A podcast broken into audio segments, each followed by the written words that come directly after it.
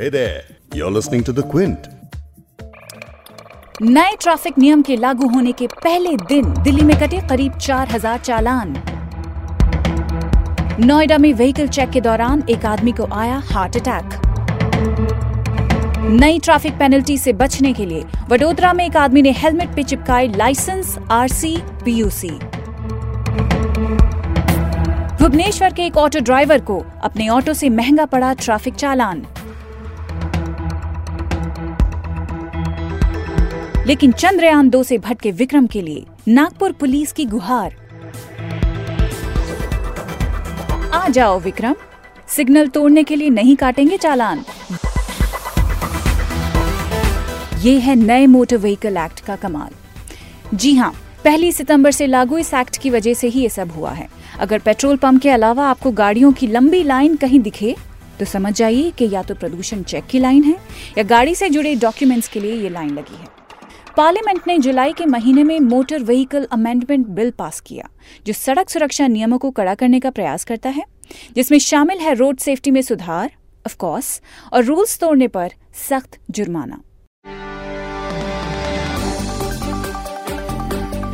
लेकिन बीजेपी के इस बिल को बीजेपी के ही स्टेट्स नकारेंगे, ऐसा सोचा था आपने? नहीं ना। मैं हूँ फबेहा सैयद और क्विंट हिंदी पर आप सुन रहे हैं big story podcast. Karnataka, Gujarat और महाराष्ट्र जैसे कई बीजेपी लेड स्टेट्स हैं, मानी यहाँ बीजेपी की सरकार है। अब सेंटर कोई बात कहे और बीजेपी वाले स्टेट्स ही न माने, इस पर ताज्जुब नहीं होगा तो और क्या होगा। तो यही है आज की हमारी big story. Big story podcast में आपको दिन की सबसे बड़ी खबर, उसका हर एंगल पूरे कॉन्टेक्स्ट के साथ बताया जाए, यही हमारी कोशिश रहती है। कुछ मिस ना हो आपसे, इसलिए अब भी सब्सक्राइब कर लीजिए राइट नाउ। एप्पल और गूगल पॉडकास्ट्स, स्पॉटिफाई या जियो सावन जैसे एप्स अगर आप यूज कर रहे हैं तो टाइप करिए बिग स्टोरी हिंदी रोमन में and there you go, plus का साइन है, फौरन उसे सिलेक्ट कर लें, फॉलो करें, सब्सक्राइब करें। So back to our story. शुरू करते हैं शुरुआत से। मोटर व्हीकल एक्ट उन्नीस सौ अठासी में पास किया गया था, लेकिन फर्स्ट जुलाई उन्नीस सौ नवासी को लागू हुआ था। तब से कई बार इसमें बदलाव किए गए, अमेंडमेंट्स लाए गए, लेकिन ये जो नया कानून पास किया गया है, ये पिछले तीस सालों का सबसे ड्रास्टिक चेंज लाने वाला कानून है। इसके तहत बिना लाइसेंस गाड़ी चलाने पर, सुनिए सुनिए गौर से सुनिए, इसके तहत बिना लाइसेंस गाड़ी चलाने पर पाँच हजार रुपए का जुर्माना, पी के चलाएंगे यानी ड्रिंकिंग एंड ड्राइविंग का केस है तो दस हजार की चपेट, और हो सकता है कि आपको जेल की सजा भी खानी पड़े। स्पीड की थ्रिल्स शायद ये रिवाइज्ड फाइन देखकर आप ना ले पाएं। स्पीड लिमिट क्रॉस करने के लिए जो जुर्माना पहले पाँच सौ रुपए हुआ करता था वो अब पाँच हजार रुपए हो गया है।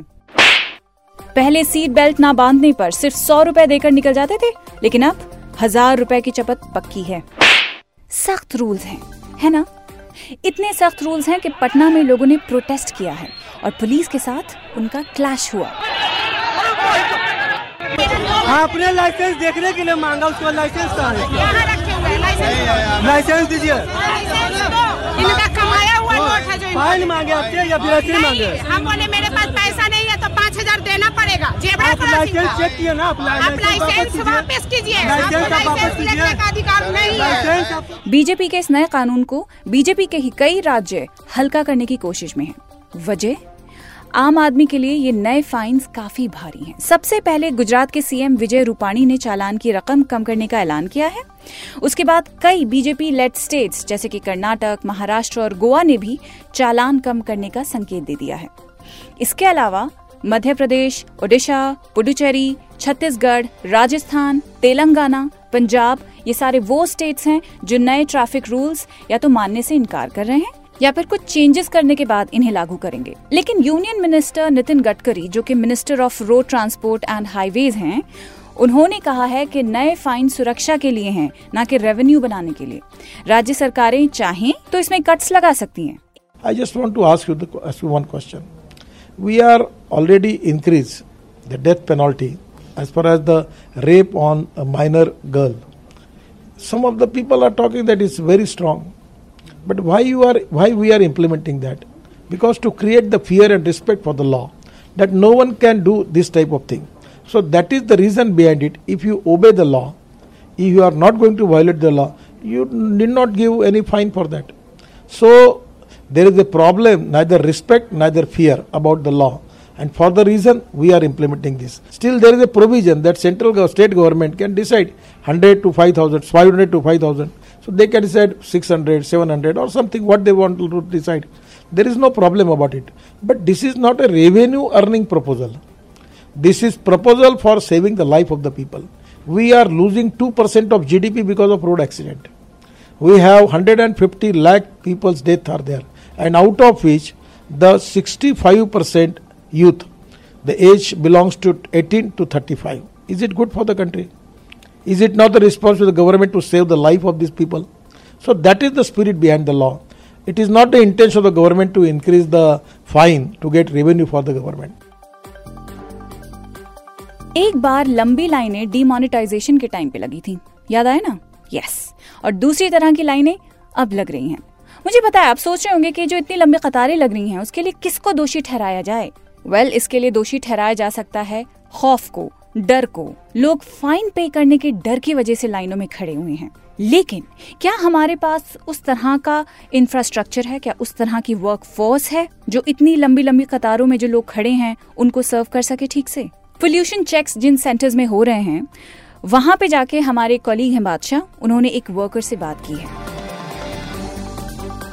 क्या दिक्कत आ रही है सर एग्जैक्टली? एक एक गाड़ी में पंद्रह पंद्रह मिनट लग रहे हैं पास होने में, और वैसे कितना लगना चाहिए अगर सही हो तो? अगर सर्वर सही होता तो ज्यादा से ज्यादा पाँच मिनट। वो सर्वर डाउन भी इसलिए क्योंकि दिल्ली में सेंटर कितने हैं, वर्किंग लोड कितना है, सिंपल उसी की वजह से इशू हो रहा है। सर लोग ये कह रहे हैं कि अगर सेंटर थोड़े और ज्यादा हो जाते तो अच्छा होता। क्या होगा उससे बेनिफिट? कितनी देर का काम है ये? अभी जब हम लोगों ने कराना शुरू किया तो भीड़ नहीं, इससे पहले कितनी गाड़ियाँ होती थी? बस सर अभी लाइन में कम से कम चार साढ़े चार लगेंगे, अभी चार साढ़े चार बज जाएंगे कम से कम।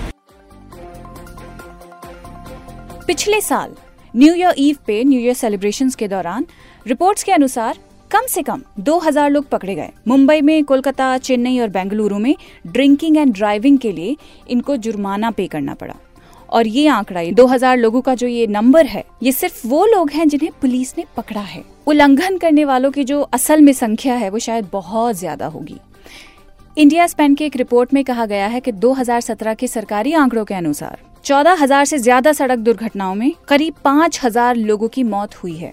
इसीलिए ये मानना होगा कि हम इंडियंस ट्रैफिक नियमों की परवाह करते ही नहीं है। लेकिन ऐसा क्या है जो हम इंडियंस को इतना लापरवाह बनाता है?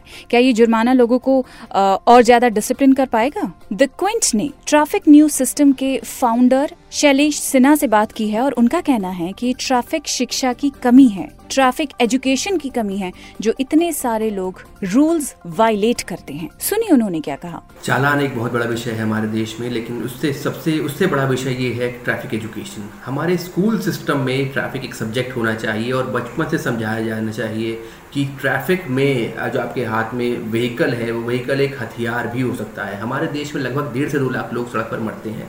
कारण ये नहीं कि वो लोग मारना चाहते हैं किसी को या लोग वो लोग किसी वजह से मरते हैं, कारण ये है कि एजुकेशन सिस्टम नहीं है, गलत इंफ्रा है, मार्किंग सही नहीं है, स्पीड ब्रेकर गलत हैं। ये कुछ एक पॉइंट्स हैं जो कि बहुत बड़ा विषय है हमारे देश में, इतने बड़े एक्सीडेंट लेवल का।